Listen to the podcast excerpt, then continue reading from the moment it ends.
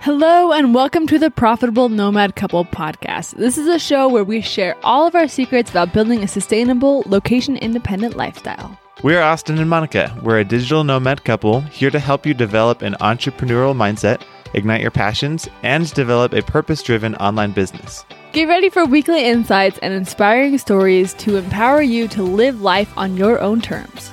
So are you ready to unlock the nomad mindset and embrace a life of limitless possibilities? Let's dive in. All right, you guys, welcome back to another episode. Today's topic is based off of another question that we have gotten from one of the members of our Facebook group, and that is about creating your portfolio if you don't have any past experience in the field. And if you have followed us for any amount of time, you know that we are big advocates that portfolios are super important for either starting your freelancing career or pitching to any type of job opportunity. It's really important to be able to show off your skills in the form of a portfolio. So I was super excited when this question came in and just excited to talk about it. Yeah, to give you guys some context, maybe some background, Monica and I have been in this situation a few times. When we very first started working online, we began as virtual assistants, and we not only did we not have experience as a virtual assistant, we didn't have any experience with online work. This was straight out of college. We had degrees that were non-usable, essentially, without further education and a master's degree. We also learned later down the road that we actually didn't want to use them anyway. And so for a lot of different reasons, we started working online. And this was our first go at it. And then the next main scenario that comes to mind for us is about a year and a half into our virtual assisting careers. We wanted to pivot, and we wanted to focus on graphic design. We wanted to focus on web design and on branding. We had never been web designers. And so we were once again entering a field and an industry that we didn't have any past experience in. So this is just to share with you, because we want you to know, if this is you, that we've been there before. So all of this is advice that we have is coming from personal experience. Yeah. So ways to get things to put in your portfolio. If you don't have any work, if you have zero experience, there are a couple of things that you can do to figure out what to put in there. And the first way is to volunteer to take on free projects or do some sort of skills exchange with different people in order to gain experience and start building your portfolio. This is something we often recommend to a lot of people to do to start, because number one, it gets you stuff for your portfolio. You get good feedback from a potential client who could eventually become a paying client, and also it builds your confidence so much. That's actually kind of how this podcast started. We did a service exchange with the podcast manager and someone who helps launch podcasts. And in exchange, we did her website. So there was no money exchange. It was just the service. So yeah, that's a really, really good way. We like that one a lot. The next thing you can do is to participate in different online challenges. So for example, when Austin and I were building websites and wanting to start doing branding and logos, we found a 30-day logo design challenge. Therefore, it stretched us. It helped us teach us different skills. In this challenge we could submit the logos we made for feedback from other logo designers. And it just got us in the rhythm of designing every day. And we learned so much. And I learned that I hated making logos. And Austin was really good at it. So he became our logo maker, and he made some really cool projects that we were able to include in our portfolio. Yeah, that was fun. There's so many different types of challenges like this. And so find one in your industry. Another suggestion we have, our third piece of advice for getting work to put into your portfolio, is to do some personal side projects. These would just be passion projects of yours. They're not related to anyone in particular.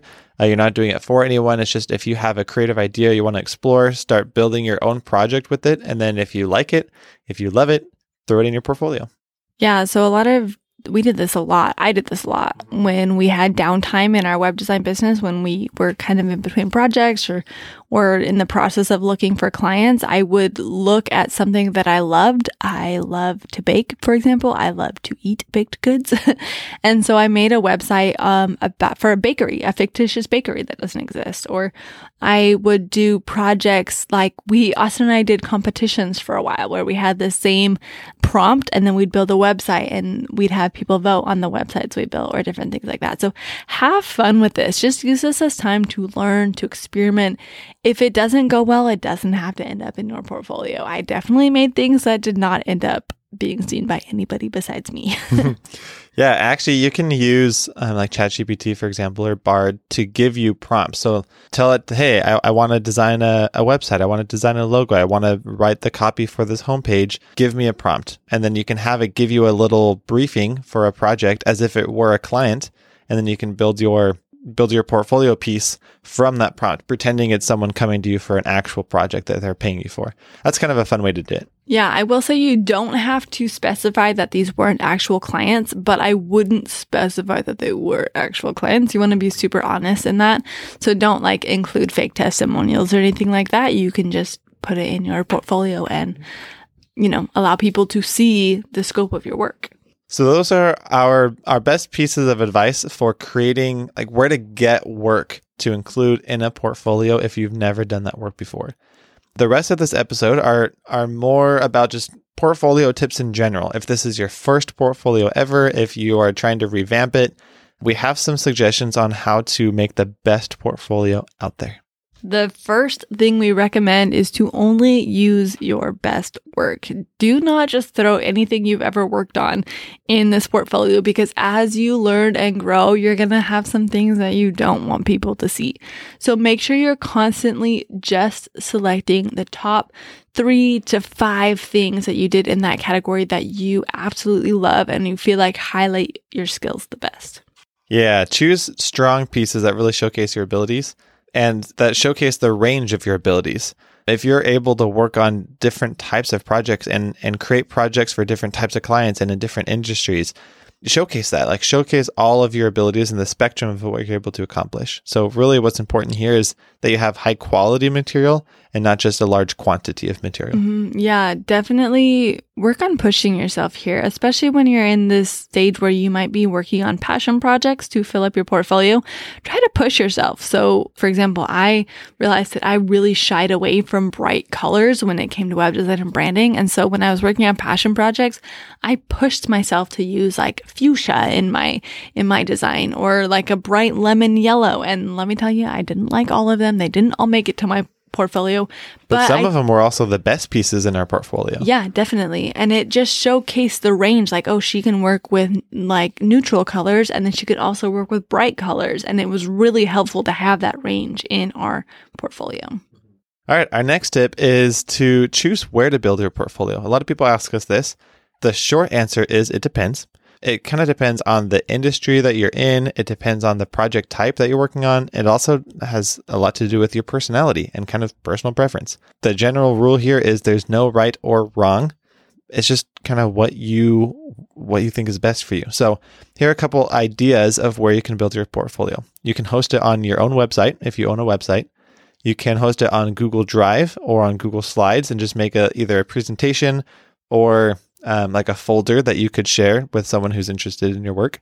Similar to Google Slides, you could create it on Canva. Adobe, I know, has some portfolio programs that are really nice. I wouldn't have your portfolio only on social media personally, but it's a good place, like an additional place to showcase some of your work. And then there are some websites and platforms that are specifically made to showcase your portfolio.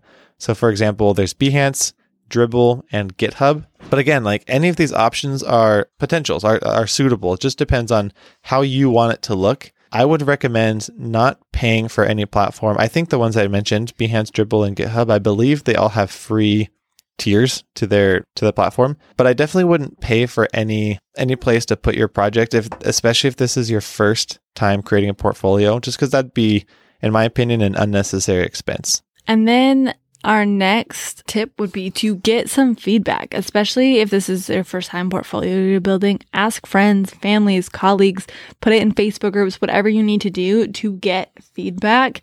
This can be a really hard thing to do because it's, you know, brand new and it's your little baby and it's hard and scary to share it.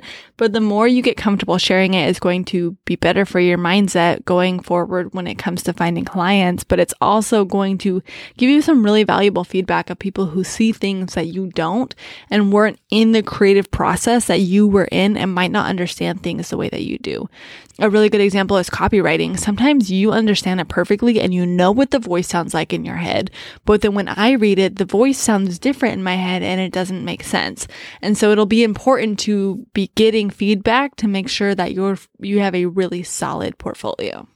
Yeah, a lot of times we're just too close to our own projects to see things clearly.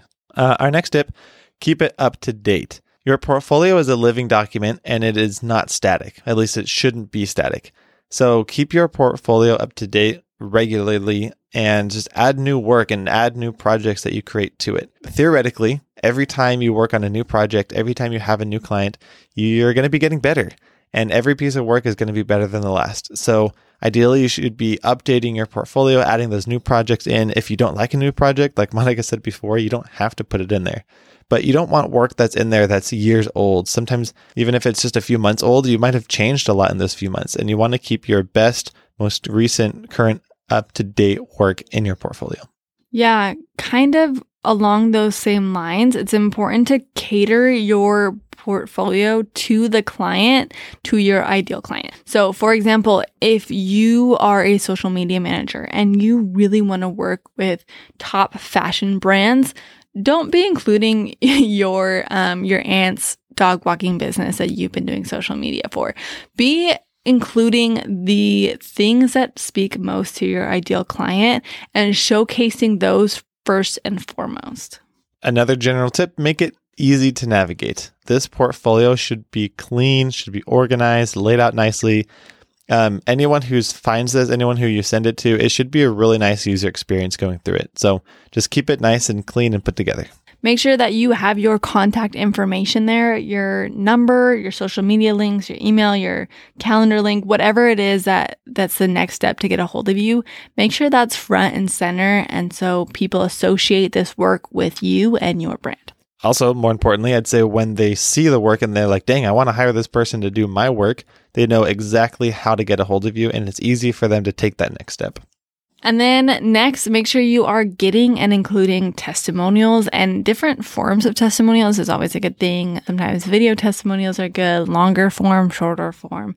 Anything you can do to get testimonials, especially when you're first starting out. And as you are getting those free projects, make sure that you're getting testimonials from everybody that you are working for. I would also include it's important to use stats if that is what makes sense for you. So it could be like number of views of a website. It could be number of followers, engagement increasing for different social media things you've been working on. Any of those stats, those numbers that are making sense for you. And then also, I always love to see people analyzing their work or breaking it down or walking us through the creative process. So show me why you put certain things there, why you chose certain colors, why you wrote it the way you did. Just like put annotations in there to walk us through your thought process. It really gives us it shows us that you are the expert here, that you really have a good handle on what you're doing and really shows off that you know your stuff and it wasn't just like a happy little accident that it worked out well. Yeah, as Bob Ross taught us, you can turn happy little accidents into great, beautiful pieces of art. So those are our tips, our recommendations for how to create your very first portfolio, especially like if you don't have any past experience, like that shouldn't be a deterrent. There's still ways to make your first portfolio, to get some really good work in there, to get some really good social proof through testimonials in there. And use that as a launch pad. From there, the more you grow, like the more projects you do, like it's just going to get better and better and better. Yeah. And even if your line of work isn't a super visual thing by nature, it is so important to have some sort of visual representation of your work. Some sort of, if you're a tax accountant, show like the percentage of tax return increases that you were able to get your clients or the number of dollars people save by working with you. Yeah, some kind of visual representation is really going to help you build a really solid, beautiful portfolio. So don't write this off as this is something only for designers. This could be literally anything for you to put together for any industry. Yeah, universal tips here. Again, this was an episode that we created in response to a question that somebody sent us. So if you have a question that you want us to answer, if you have something that's digging in the back of your mind, something that you really need help with, send us a message. There's lots of ways to get a hold of us. Instagram, Facebook group, direct message on Facebook, email, whatever's easiest for you. Send us a message, and we want to make sure that we can get you the advice that you need, that you're looking for, any help that you need to get started. Thanks so much for joining us here on the Profitable Nomad Couple podcast. We appreciate you listening to us today. If you enjoyed this episode, share it on Instagram and be sure to tag us at Austin and Monica. Together, we can inspire others to embrace a location-independent lifestyle. And while you're there, we'd love to connect with you. So make sure you follow us for more tips and inspiration on living your dream location-independent lifestyle. Until next week, remember that you have the power to shape your own path. So stay curious, stay adventurous, and stay connected.